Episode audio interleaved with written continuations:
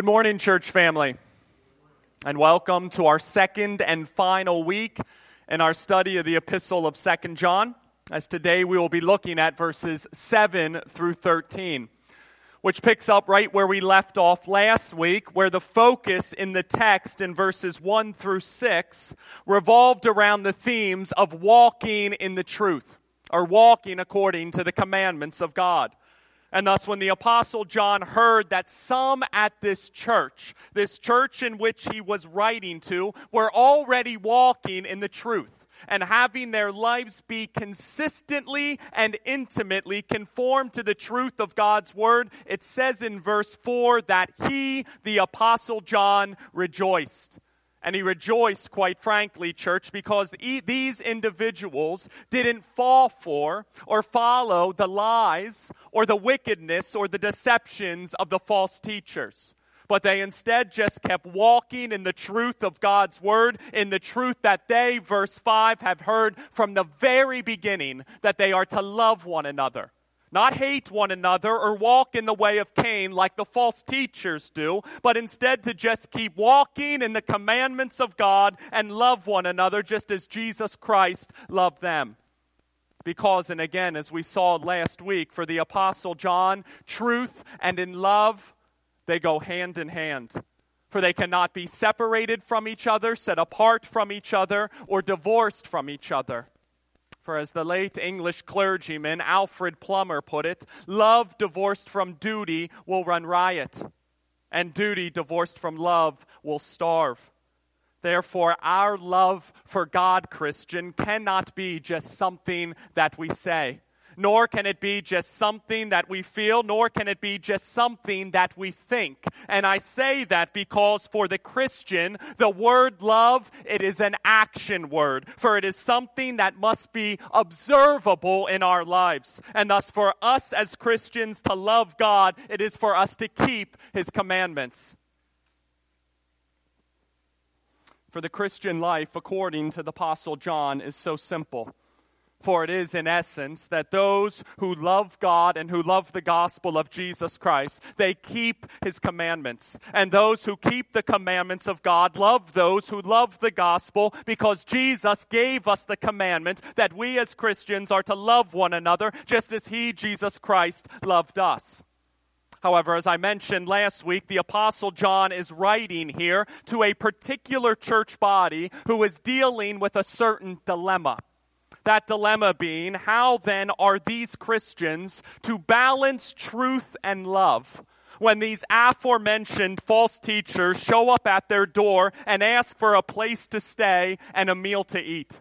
And this is so critical because these false teachers are literally traveling around and blaspheming our Lord and Savior Jesus Christ and trying to pull others within this church community away from the truth of the gospel. Therefore, how then is this church congregation to walk in truth and in love when these false teachers do come knocking at the door? Which is the subject area in which the Apostle John deals with in the text this morning, and which takes us to our thesis statement this morning, or the main theme of our sermon this morning, which is this church Christian, keep yourself grounded in the teachings of Jesus Christ and stay away from false teachers. Because whoever supports a false teacher and his deceptions takes part in his wickedness. Again, Christian, keep yourself grounded in the teachings of Jesus Christ and stay away from false teachers. Because whoever supports a false teacher and his deception takes part in his wickedness. Thus, at this time, church, let's open our Bibles up to the epistle of Second John, as we will be looking at verses 7 through 13 this morning. Now, if you are joining us this morning and do not own a Bible, please know that is okay because there is a Bible now in every chair in this sanctuary. Let's please feel free to grab one, for they are located in the chairs in front of you, and to keep it, for that is our gift to you this morning. The only thing we ask is that you read it beginning today, as in right now, by turning to page 1025 and joining us as we hear the Word of God together this morning. Again, our text this morning comes from the epistle of Second John, as we will be looking at verses 7 through 13. For the apostle John, he writes, for many deceivers have gone out into the world, those who do not confess the coming of Jesus Christ in the flesh. Such a one is the deceiver and the antichrist. Watch yourselves so that you may not lose what we have worked for, but may win a full reward. Everyone who goes on ahead and does not abide in the teaching of Christ does not have God. Whoever abides in the teaching has both the Father and the Son. If anyone comes to you and does not bring this teaching, do not receive him into your house or give him any greeting. For whoever greets him and takes part, takes part in his wicked works. Though I have much to write to you, I would rather not use paper and ink. Instead, I hope to come to you and talk face to face so that our joy may be complete. The children of your elect sister greet you. Let's pray, church.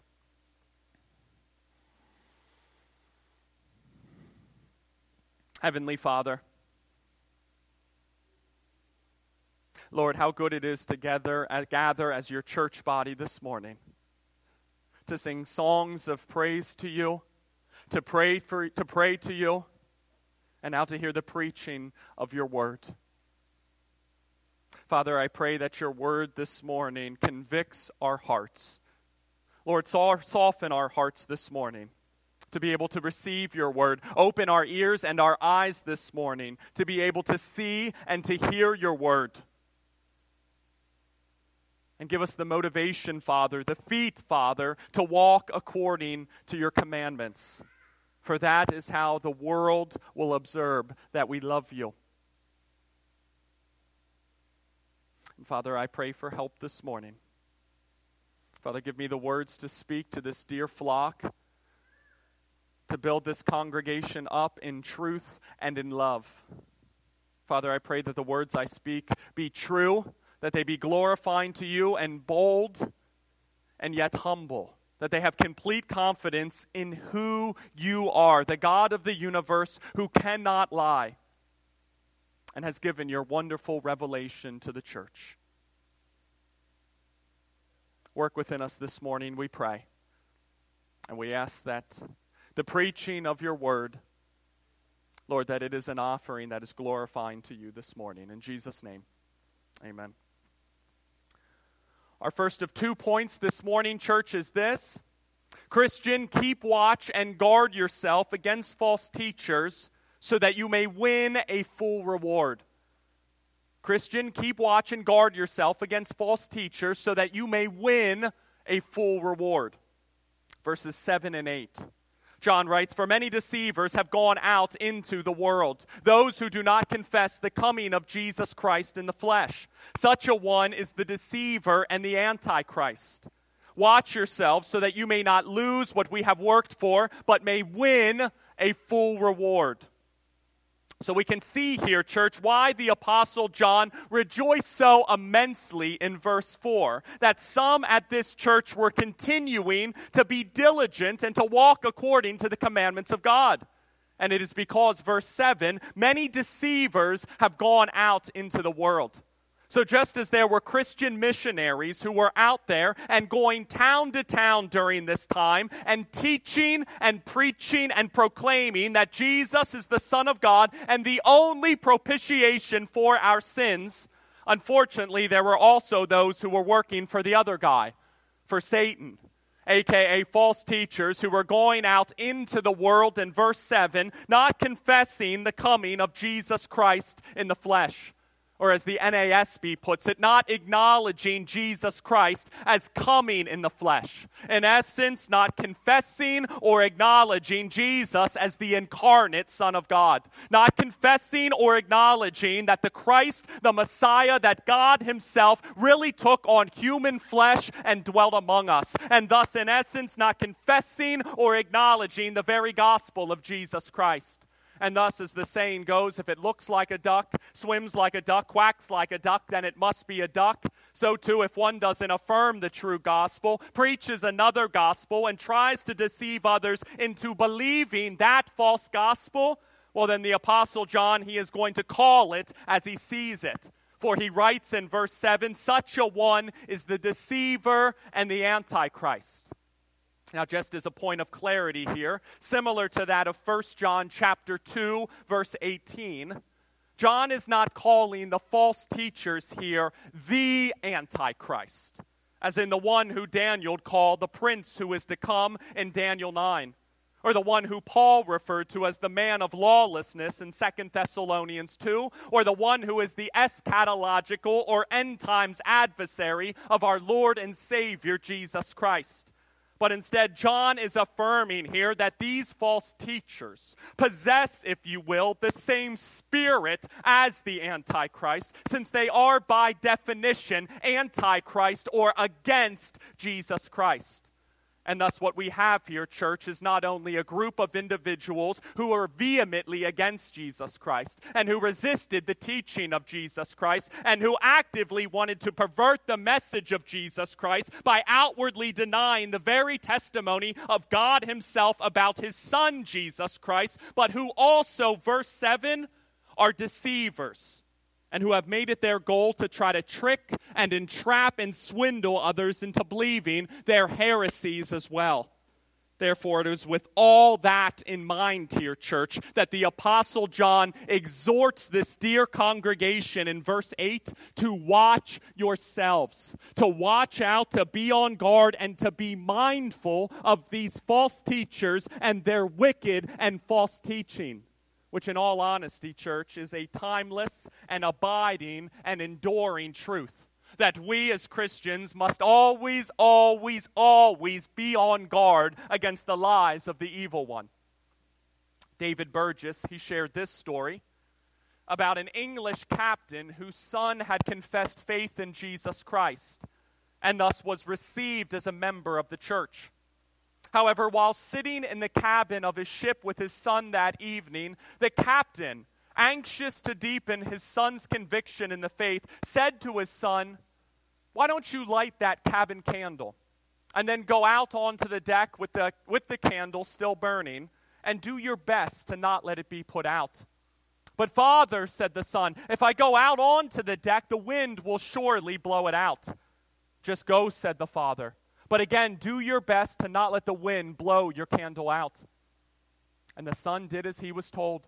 And with much effort and watchfulness and shielding and maneuvering, the son succeeded in keeping the flame burning and returned the candle still lit and glowing brightly to his father. And thus his father said to him, Son, even so it is with life. For you have confessed faith in Jesus Christ and are now a member of the church. However, your faith is still small and still frail. And you are going out into a big and tempting world that will tr- surely try to snuff your faith out. Therefore, you must be sure to watch over it, guard it, protect it day in and day out from the evils of this world. And thus, with these aforementioned false teachers, and deceivers and antichrist out there, church. Make no mistake. No effort you make to keep watch over your faith is too much. No theological detail you try to discern is too small. And no personal boundary you set up in order to keep yourself in the love of God is too great. If it keeps you from wandering off into Satan's lies, giving in to the desires of the flesh, and worshiping a world that is ultimately passing away. And I say that because for the Apostle John, he does not, under any circumstance, want any of his readers, verse 8, to lose what we have worked for, but to instead win a full reward. For that is the Apostle John's ultimate desire for his readers here. Now, I know you might be sitting there thinking, well, what exactly does that mean? That the Apostle John does not want his readers to lose what we have worked for, but to instead win a full reward. And although there are some differences of opinions here among scholars, when keeping the context of this letter in mind, it seems most likely that the Apostle John, the man who wrote his gospel so that his readers may believe that Jesus is the Christ, the Son of God, and that by believing they may have life in his name, John 20. and the man who wrote his first epistle, so that his readers may know that they have eternal life. 1 John 5.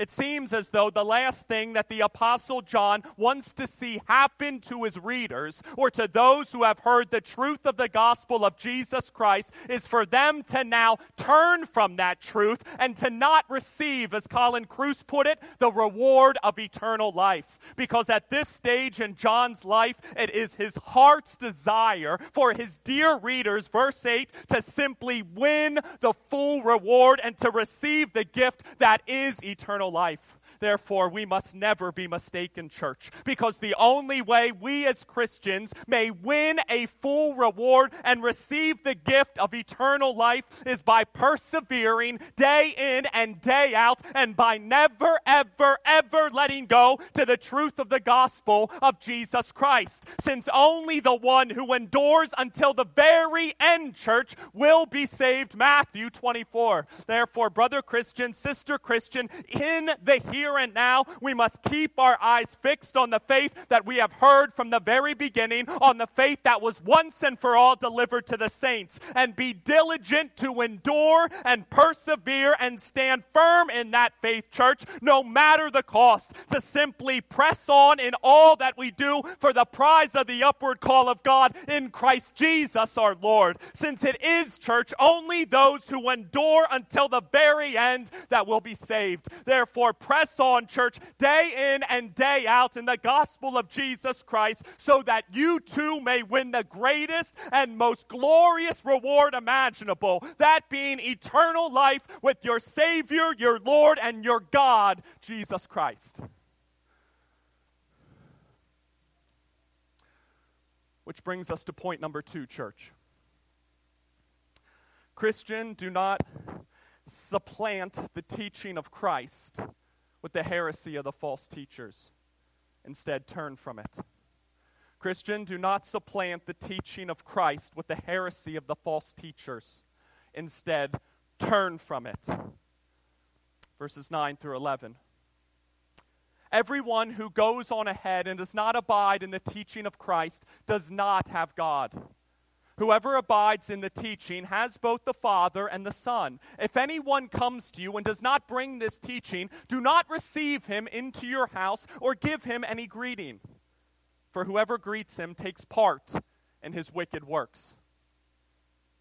So, as we saw in verse 8, John exhorted his readers to watch yourselves or to watch out or to be on guard against false teachers so that they may not lose what they have worked for, but instead win the full reward and receive the wondrous gift of eternal life. And this exhortation that the Apostle John gives to his readers is so vital because he knows in verse 9 that everyone who goes on ahead and does not abide in the teaching of Christ does not have God, or that everyone who does not continually persevere in the teachings of Christ, but who instead wander off into unorthodox, unfounded, and untrue teachings about Christ, these people, they do not have God. And the Apostle John, he likely has the false teachers in mind here, who claim that they had received some kind of progressive or special or remarkable revelation from God, which in essence caused them to move past or to evolve past the teaching that Jesus is the Christ and the Son of God. Which ultimately, church, is at its core the mark of the false teacher.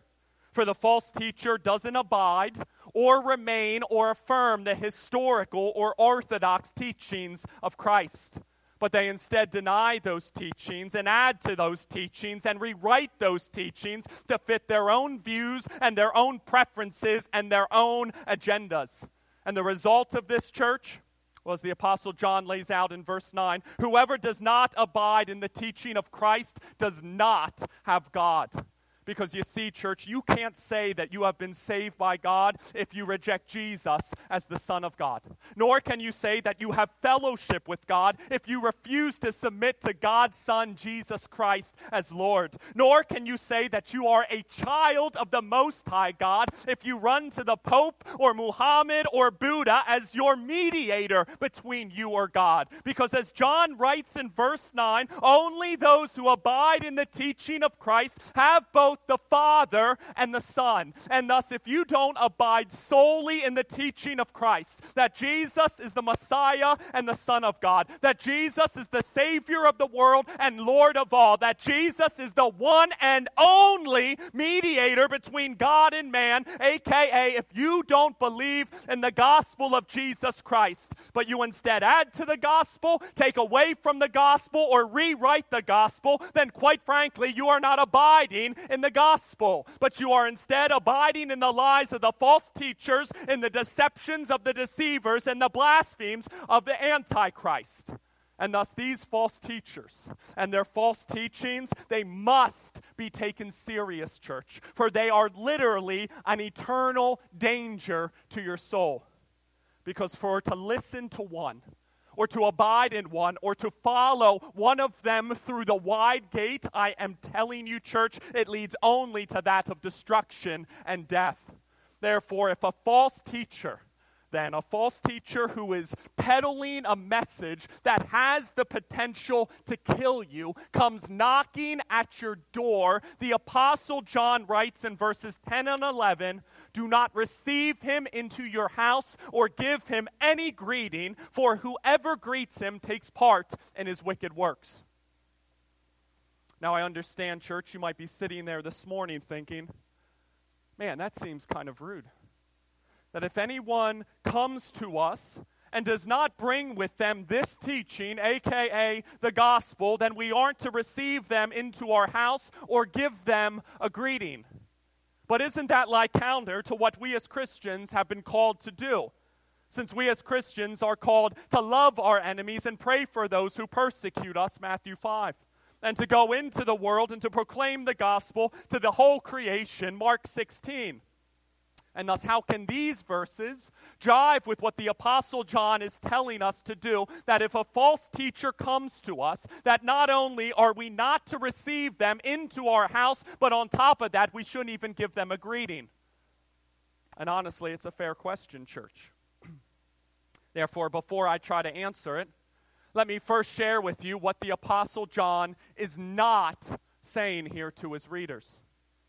For the Apostle John is not saying to his readers here that we as Christians shouldn't receive any family members into our homes who are not believers or who don't affirm the teaching of Christ. John is not saying that.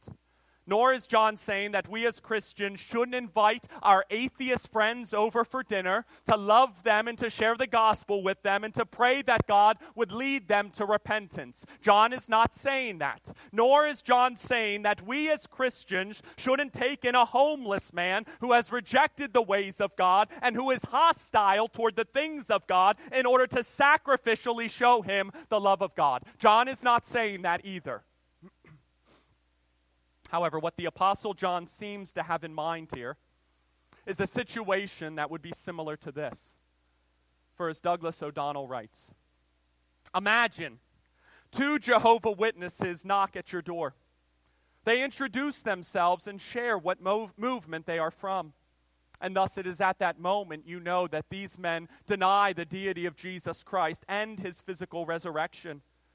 Nevertheless, you dismiss those differences and embrace them with a holy kiss and a salvation sharing greeting of grace, mercy, and peace will be with us from God the Father and from Jesus Christ the Father, Son, in truth and in love. Then you say to them, Come in, come in. Please make yourselves at home. Can I get you some coffee or tea? Then imagine that you, after your charitable conversation ends, you invite them to stay the night so that they could preach at your church the next day. And then as they sleep, you call the church treasurer and ask them to cut a check for tomorrow's guest preachers. And then you also email the missions committee to see if they could be added as a regularly supported missionary at your church, and that your church could surprise them with that news during the service the very next day. In essence, as Douglas O'Donnell concludes, home owning Christians should not house traveling heretics, and the local church should never provide a base for them for their anti gospel evangelism. For that is what the Apostle John has in mind here, church. That if a false teacher shows up at your door, then be wise and do not welcome them into your house, support their ministry, and provide a home base for them as they go around and try to deceive the world. Because as the Apostle John writes in verse 11, whoever greets them, the false teachers, takes part in their wicked deeds. Meaning to welcome a false teacher into your house and to support them in their deceptions. To do so is to ultimately take part in their wicked deeds. And make no mistake, church, these are wicked deeds. And thus, just as you would never run an abortion mill out of your home, just as you would never harbor a drug lord on your property, and just as you would never allow human trafficking to take place under the roof in which you live, so too should you never, ever, ever, Christian, desire to support or to run a ministry out of your home that denies the incarnation, the atonement, and the very gospel of Jesus Christ. And thus, it is not unloving or unkind to not receive or to greet these false teachers, but it is instead the wisest and smartest and most loving thing thing a person can do,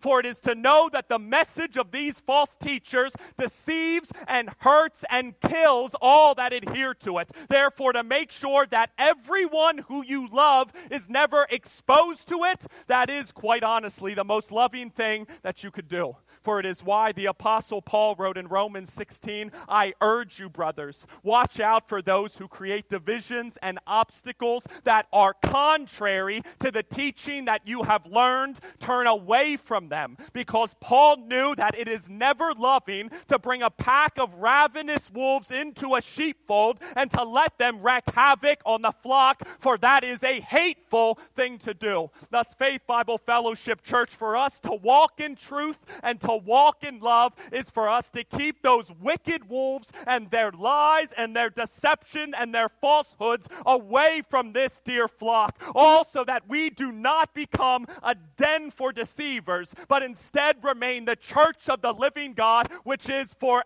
which is and will forever be a pillar and a buttress of the truth.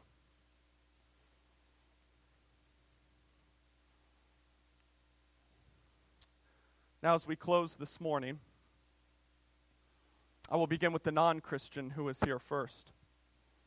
And really, non Christian, the question for you this morning comes down to this Are you willing today to believe in the teaching of Christ? Are you willing today to believe in the only teaching that can reconcile you back to God the Father? Because to not believe in the teaching of Christ, but to instead believe the deceivers and the Antichrist are those who say that everyone will simply be saved. Or that there are many ways that lead to eternal life, or that you just have to be a good person and save yourself. That is, quite honestly, non Christian to go down the path that leads to eternal death.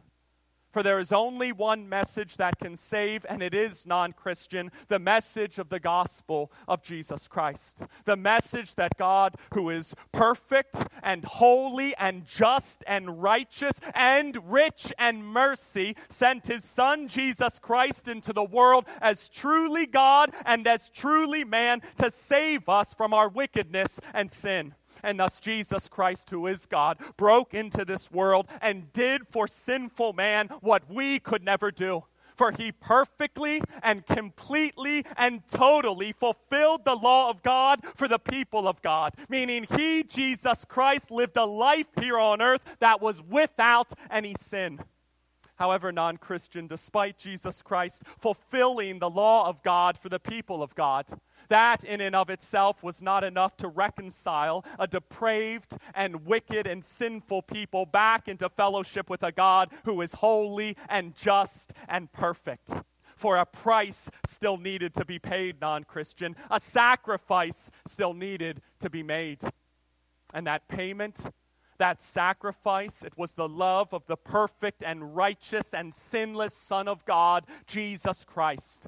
For Jesus Christ was crucified on a cross at Calvary and died a sinner's death in our very place. And it was this sacrifice, non Christian, that paid the price for our sin. For this payment, this sacrifice of Jesus Christ dying on that cross, it perfectly appeased the wrath of a holy God toward his sinful children. And thus, three days later, Jesus Christ, he rose from the dead and displayed to the world world that he had defeated sin and crushed death and now offers eternal life to all who place their trust in him. Thus, non Christian, let today be the day that you turn from your sin. Let today be the day that you repent of your sin and you place your trust in Jesus Christ and in Christ alone as the only one who can forgive you of your sin, as the only one who paid the price for your sin, who died for your sin and can clothe you in his perfect life and reconcile reconcile you back to God forever. For that is the truth of the gospel of Jesus Christ. Therefore, non Christian, let today be the day that you spur and reject and turn from the deceptions of this world and place your faith in that message. For it is the only message, non Christian, that will ever give you the greatest and most precious reward that mankind can ever know. That being the gift of eternal life with your God. Thus, let today be the day, non Christian, that you repent of your sin and place your faith in the only Savior of the world, in the Lord Jesus Christ.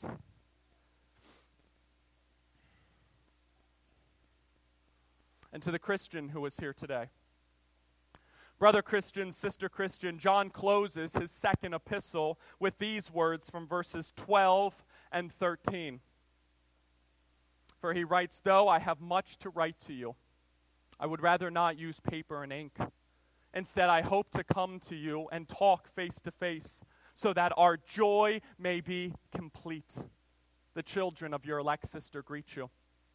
In essence, John's saying that I have a ton more that I would like to tell you face to face, but I'd much rather just share these things to you when I get there so that our joy may be made complete. Because you see, church, truth and love, they are not just words to the Apostle John, but truth and love, they are in essence the way of life for the Apostle John. And because of that, for the Apostle John to be able to share the truth with this dear congregation face to face, and to be able to fellowship together with them face to face, now that would make the Apostle John a very happy man. For he writes, It would make my joy complete, because that is what truth and, in, and love naturally does to the Christian and to the church. For they bring about joy joy in our lives. However, after reading this text here, it instantly made me recall a conversation I had last week following the service. Because as Ken and I were standing at the back door chatting, a newer congregant came up to us and shared that after hearing the words of the apostle John last week that she became overwhelmed because she realized that this place, Faith Bible Fellowship Church, wasn't just a church body that loved her, but it was also a church body that she now felt naturally inclined to love right back because of our unity in the truth of the gospel. However, she then said something to me that was striking, for she said that this is also a place where she feels safe. Now, I didn't ask for an explanation as to why she feels safe here. However, I have to believe that at some level it has to do with the fact that there are no wolves walking around here. I have to believe that at some level it has to do with the fact that there are no false preachers preaching themselves here. I have to believe that at some level it has to do with the fact that there are no deceivers trying to lead the sheep astray into the depths of hell here. I have to believe that at some level it has to do with the fact that this is not a den for dishonesty, a house for hypocrisy, or a dwelling for deceit, but instead this place is the church of the living God a pillar and a buttress of the truth, where the gospel of Jesus Christ is unashamedly, unapologetically, and uncompromisingly preached. Therefore, let us never forget, brother Christian, sister Christian, for any church to be a warm church or a loving church, a healthy church or a safe church, a blessed church or a joyful church. It must be a church that is foundationally built on the truth of the gospel. And thus, let it be our goal to not be a church that waters down that truth or rewrites that truth or ignores that truth in order to make sure that we are on the right side of history. But instead, let us be a church body with the backbone, with the courage, and with the fortitude to emphatically sing the truth, unapologetically pray the truth, boldly preach the truth, and to vigorously live out the truth with each other in all that we do. Because if we do that as a church body and not go past the teaching of Christ, but instead continue to abide and persevere and walk fearlessly in the teachings of Christ, oh, our joy in the here and now, I can promise you, Christian, it will be made complete as we as a church body love and fellowship and commune together earnestly in the truth. Thus, it is my prayer that we as a church body just love one another in the truth. Because, Father, we are living in a world where people unite themselves with others based on who they voted for, based on their favorite football team, and yes, even based on the color of their skin.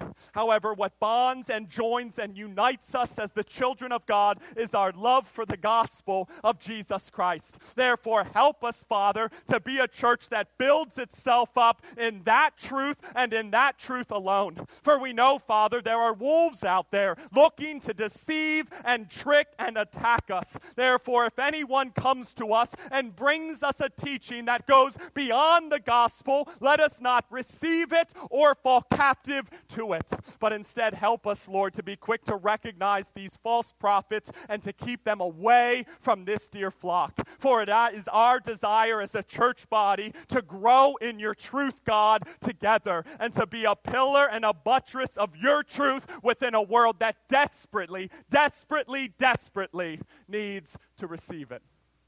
Let's pray.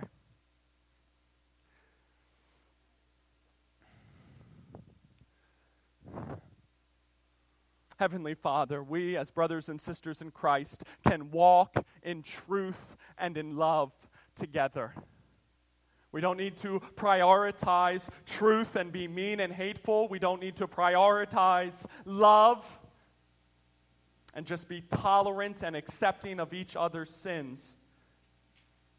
But Father, we can have fellowship, real fellowship that leads to joy together in you because we are one in Jesus Christ by grace through faith in the gospel. Father, challenge us, encourage us to go out of our way to love each other and to stand with each other as these times get tougher and tougher. But Father, let us not fall away from the truth at any turn. For the truth, for the church that loses the truth, they are not the church of Jesus Christ, for that is what unites us. Thus, let us cling to the truth in all that we do, cling to Christ in all that we do. And as brothers and sisters in Christ, let us love each other as Christ has loved us. In Jesus' name, amen.